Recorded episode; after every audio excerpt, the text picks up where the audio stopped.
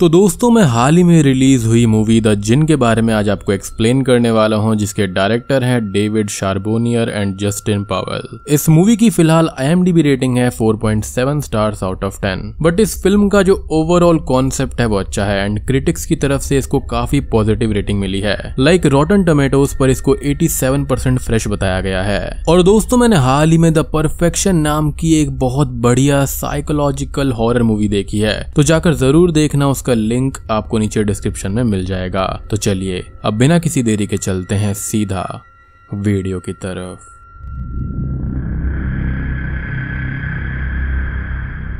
तो मूवी की स्टार्टिंग में हम देखते हैं डायलन नाम के एक लड़के को जो कि सडनली नींद से जाग उठता है। उसके रूम में फैंस की आवाज़ से वो परेशान हो रहा था कि तभी डायलन को अपनी मॉम की रोने की आवाज़ सुनाई देती है और वो उनके पास में जाता है। डायलन अपनी मॉम को देखता है जो कि रो रही थी। तभी डायलन की मॉम उसकी ओर पलटती है और सीन शिफ्ट हो जाता है। अब हम देखते हैं डायलन और उसके डैड माइकल को जो कि अभी अभी एक न्यू होम में शिफ्ट हुए होते हैं। डायलन एक स्पेशल चाइल्ड होता है एंड वो बोल नहीं सकता था। साथ ही डायलन को एस्थमा की भी प्रॉब्लम थी। माइकल एक रेडियो जॉकी था जिसकी अभी नाइट शिफ्ट चल रही थी। माइकल और डायलन घर में सामान रखने लगते हैं और डायलन अपना रूम देखकर वहाँ अपना सामान रख देता है। कुछ ही देर के बाद डायलन अपने रूम में खेल रहा होता है कि तभी उसको अपने वार्ड्रोब से एक अजीब सी आवाज़ सुनाई देती है और वो वार्ड्रोब ओपन करके देखने लगता है। वार्ड्रोब में डायलन को एक मिरर दिखाई देता है एंड साथ ही प्रीवियस ओनर्स की कुछ बिलोंगिंग्स एंड फ़ोटो भी मिलती है। डायलन को वहाँ पर एक बुक मिलती है जिसका नाम बुक ऑफ़ शेडोज था।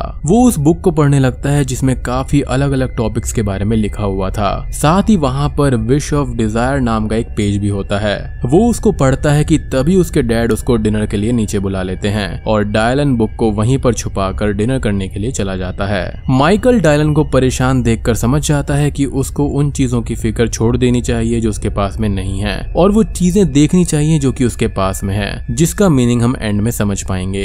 डिनर टेबल पर डायलन अपने डैड से पूछता है कि प्रीवियस ओनर की डेथ कैसे हुई थी, जिसके ऊपर उसके डैड बताते हैं कि उनकी डेथ नेचुरल तरह से थी और उसको डरने की कोई भी ज़रूरत नहीं है। डायलन लिविंग रूम में बुक्स पढ़ रहा होता है कि तभी माइकल उसको ये बोलता है कि उसने उसके लिए एक सरप्राइज़ छोड़ा है और डायलन साढ़े नौ बजे रेडियो ऑन करके सरप्राइज़ के बारे में सुने। माइकल ये बोलकर अपनी जॉब पर चला जाता है और डायलन घर के काम करने लगता है। अब वो वार्ड्रोब में पड़ी हुई किताब को पढ़ने जाता है, जहाँ पर बुक में ये लिखा हुआ था कि विश ऑफ़ डिज़ायर को पूरा करने के लिए एक रिचुअल किया जाता है, जहाँ पर एक जलती हुई कैंडल पर ह्यूमन ब्लड डालकर कोई भी अपनी विश को कंप्लीट कर सकता है। और ऐसी ही किसी चीज़ की तलाश में डायलन भी था। वो अब कैंडल्स एंड बाकी की चीज़ों को लेकर आता है एज वो रिचुअल करके अपनी डिज़ायर को पूरा करना चाहता था। तभी क्लॉक में टाइम रिंग होने लगता है और डायलन अपने डैड को रेडियो पर ट्यून इन करके सुनने लगता है। उसके डैड ने उसके लिए एक सरप्राइज़ गिफ्ट छोड़ा था, जो कि एक टीवी होता है। डायलन ये देखकर बहुत ही ज़्यादा खुश हो जाता है और वो टीवी को सेट करके वापस अपना रिचुअल करने चला जाता है। जैसा बुक में लिखा हुआ था, वो वैसा वैसा रिचुअल करने लगता है और उसकी डिज़ायर ये थी कि उसकी वॉइस उसको वापस मिल जाए। वो किताब के अंदर लिखे हुए सेंटेंसेस को रिपीट करते हुए अपनी विश को मांगने लगता है।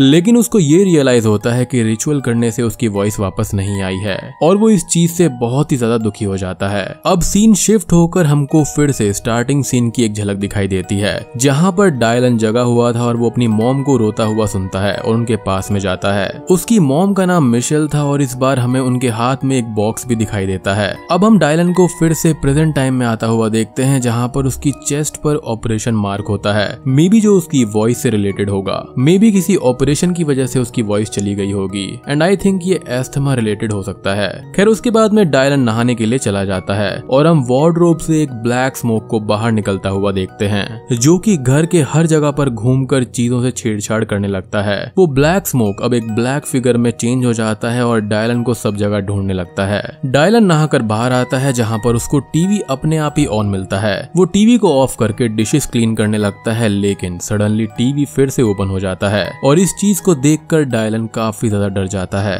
वो टीवी ऑफ़ करता है और उसको टीवी के रिफ्लेक्शन में अपने पीछे एक ब्लैक फिगर दिखाई देती है। ये देखकर वो बहुत ही ज़्यादा डर जाता है और उस फिगर को ढूँढने लगता है, क्योंकि डायलन को ऐसा लगता है कि घर के अंदर कोई आ गया है। खैर, वो घर में सब जगह पर देखता है एंड लिविंग रूम से जाता है, जहाँ पर उसको सडनली अपने रूम से रोबो टॉयज की आवाज़ आने लगती है। जो कि अपने आप ही ऑन हो गए थे। वो रूम में जाकर उस टॉय को ऑफ़ कर देता है और सडनली उसके रेडियो पर सॉन्ग्स प्ले होने लगते हैं। वो इन सभी चीज़ों से काफ़ी ज़्यादा घबरा जाता है और अपना एस्थमा पंप ढूँढने लगता है जो कि उसको नहीं मिलता।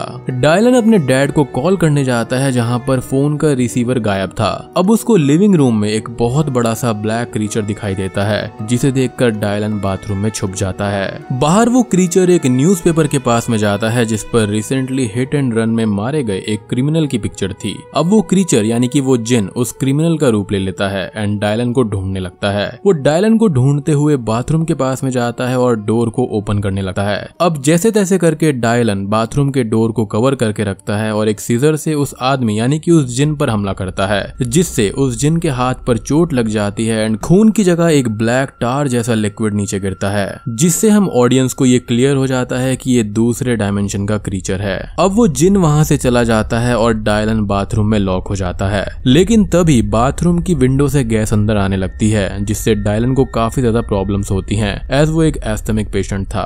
उस जिन ने गैस पाइप को ऑन करके बाथरूम की विंडो में लगा दिया था, जो कि गैस बाथरूम में आ रही थी। एंड इन सभी चीज़ों का रीजन मैं आपको बाद में बताऊँगा की ऐसा क्यों हुआ है, क्योंकि ऑब्वियसली जिन तो इसको इजिली मार सकता है बट वो ऐसा क्यों कर रहा है, इसका राज एंड में खुलेगा। डायलन उससे बचने के लिए विंडो पर टावल लगा देता है एंड एक प्लान बनाता है। अब वो जिन बाथरूम का डोर तोड़कर अंदर आ जाता है, जहाँ पर डायलन उसके सर पर हमला करके उसे मारता है और वहाँ से बाहर भाग जाता है। डायलन अब अपना एस्थमा पंप ले लेता है एंड उसको यूज़ करके थोड़ा ठीक होता है। वो अब घर के मेन डोर से बाहर भागने की कोशिश करता है, लेकिन डोर अपने आप ही लॉक हो जाता है। और जब डायलन विंडो तोड़ने की कोशिश करता है तो विंडो से एक इनविजिबल फोर्स आकर उस पर अटैक करती है और विंडो का क्रैक खुद पे खुद ही ठीक हो जाता है displaying the power of djinn Dylan इससे दुखी होकर रोने लगता है और अभी भी उसको अपनी मॉम के विजन आ रहे थे, जब उसकी मॉम ने सुसाइड किया था। डायलन फ़ोन के बजर से रिसीवर को ढूंढ लेता है और फ़ोन लेकर अपने रूम में छुप जाता है। और साथ ही साथ हम ये देखते हैं कि इस बार उस जिन ने घर के प्रीवियस ओनर का रूप ले लिया है, एंड अब ओनर डायलन को ढूँढने लगता है। यानी कि अब जब भी मैं ओनर बोलूँगा तो वो जिन ही होगा। अब डायलन डर कर बेड के नीचे छुप जाता है और ओनर फ़ोन के बजर से रिसीवर को रिंग कर देता है, और डायलन रिसीवर को फेंक के बाहर भाग जाता है। जहाँ पर उसके पीछे ओनर भी आता है, लेकिन डायलन ओनर की आँखों में एंड स्प्रे डालकर उससे बचने लगता है। ओनर जो कि अब देख नहीं पा रहा था, वो डायलन को ढूँढने लगता है। बट वो सामने होते हुए भी उसको दिखाई नहीं दे रहा था। अब एसी के डक से आवाज़ आती है, जिससे परेशान होकर ओनर उस डक को तोड़ने लगता है और डायलन वहाँ से भागता है। वो वार्डरोब में जाकर उस बुक को फिर से पढ़ने लगता है, जहाँ पर उसको रिचुअल की सारी टर्म्स एंड कंडीशंस पता चलती हैं। रिचुअल करने वाले को अपनी डिजायर्स तो मिल जाएगी, लेकिन उसके कुछ सर्कमस्टेंसेस भी होंगे जो कि रिचुअल करने वाले को झेलने होंगे। इस रिचुअल में डिज़ायर लेने वाले को कोई ना कोई कीमती चीज़ चुकानी होगी और उसकी डिज़ायर के बदले सोल का सौदा किया जाएगा, जो कि जिन करेगा। आगे जिन के बारे में लिखा हुआ था कि जिन शेडो वर्ल्ड का रखवाला है, जो लोगों को टॉर्चर करके उनकी सोल कलेक्ट कर लेता है एंड जो ब्रेव होगा वही उससे बचेगा। और जिन किसी पर्सन को एक घंटे तक टेस्ट करता है एंड उस एक घंटे में ना तो जिन को मारा जा सकता है और ना ही उस कैंडल को बुझाया जा सकता है, यानी कि रिचुअल में इस्तेमाल होने वाली कैंडल को। सिर्फ़ जिन से बचते हुए अपनी सोल को बचाया जा सकता है। साथ ही साथ जिन से बचने के लिए जिस कैंडल से रिचुअल किया गया है, वो कैंडल बुझानी होगी, जो कि एक घंटे के बाद ही बुझाई जा सकती है। डायलन अब कैंडल बुझाने जाता है बट कैंडल नहीं बुझती। वो कैंडल को एक टेबल पर पलट कर बुझा देता है, लेकिन वो कैंडल फिर से जलने लगती है। अब वो बाहर जाता है, जहाँ पर उसको कोई भी दिखाई नहीं देता। डायलन किचन में जाता है, जहाँ पर उसकी मॉम मिशेल दिखाई देती है, जो कि एक डीमन की तरह अपियर हो रही थी। मिशेल डायलन पर अटैक करती है, जिससे डर कर डायलन भाग जाता है।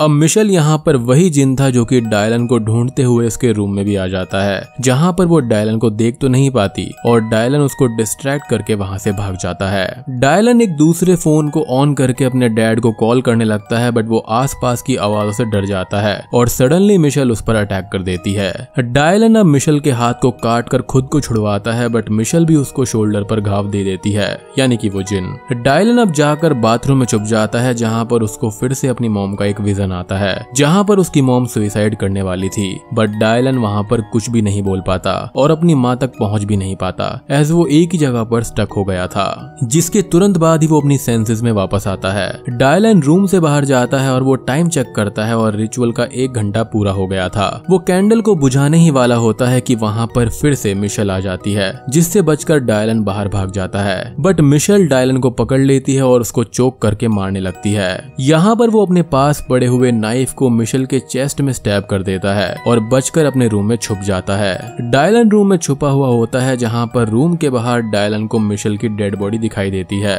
वो बॉडी को चेक करने के लिए बाहर जाता है, जहाँ पर मिशेल उसको पकड़ लेती है। तो बेसिकली ये एक ट्रैप था और वो जिन उसका पैर तोड़ देता है। डायलन दर्द में जैसे तैसे करके कैंडल के पास में जाता है उसको बुझाने के लिए, जहाँ पर उसके पीछे मिशेल भी आ जाती है। अब कैंडल को बुझता हुआ देखकर जिन मिशेल के रूप में नॉर्मल होकर डायलन को इमोशनल करने लगती है कि डायलन कैंडल ना बुझाए और अपनी मॉम के साथ ही रहे। हम यहाँ पर ये देख सकते हैं कि मिशेल डायलन को ट्रिक कर रही थी उसको मारने के लिए, बट डायलन कैंडल को बुझा देता है, जिसके बाद में मिशेल हवा में गायब होने लगती है। अब अगले सीन में हम डायलन के विजन को देखते हैं, जहाँ पर वो मिशेल को सुइसाइड करने से रोक लेता है, और वो ये पूछता है कि क्या वो कभी ये सब रोक पाएगा, जिस पर मिशेल उसको हक करके हाँ बोलती है।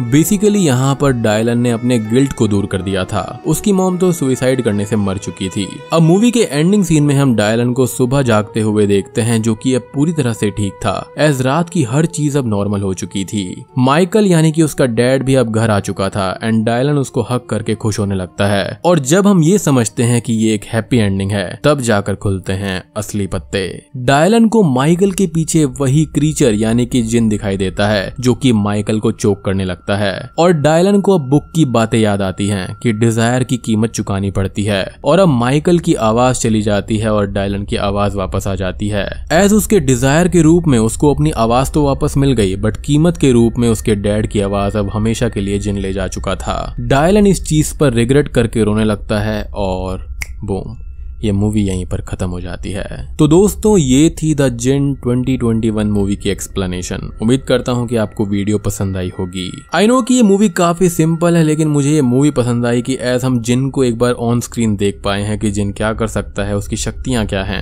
एंड यहाँ पर हमको बुक ऑफ़ शेडोज के बारे में पता चला एंड एक रिचुअल के बारे में भी दिखाया गया है। तो यहाँ पर हमने एंड में एक सीन देखा जहाँ पर मिशेल यानी कि डायलन की मदर सुइसाइड करने वाली है। और डायलन उनसे ये पूछता है कि क्या मैं इस सुइसाइड को कभी रोक पाऊँगा? तो वहाँ पर मिशेल की मोम हाँ बोल देती है। तो इसका मतलब ये नहीं था कि वो सुइसाइड रोक पाएगा। इसका मतलब ये था कि वो अपने गिल्ड से अब दूर हो गया है। एंड उसकी मदर का उसके ड्रीम में ये कहना था कि इसमें उसकी कोई भी गलती नहीं है। बट यहाँ पर अंत में हुआ ये कि अब यहाँ पर डायलन को अपने डैड की आवाज़ का गिल्ट हमेशा सताएगा। बिकॉज़ उसकी आवाज़ के बदले में उसके डैड की आवाज़ चली गई। सो so, ओवरऑल मुझे ये मूवी पसंद आई है एंड आपको वीडियो पसंद आई हो तो लाइक कर देना। चैनल पर नए हैं तो सब्सक्राइब कर दीजिए। तो मैं आप सबको मिलता हूँ अगली वीडियो के साथ में। तब तक के लिए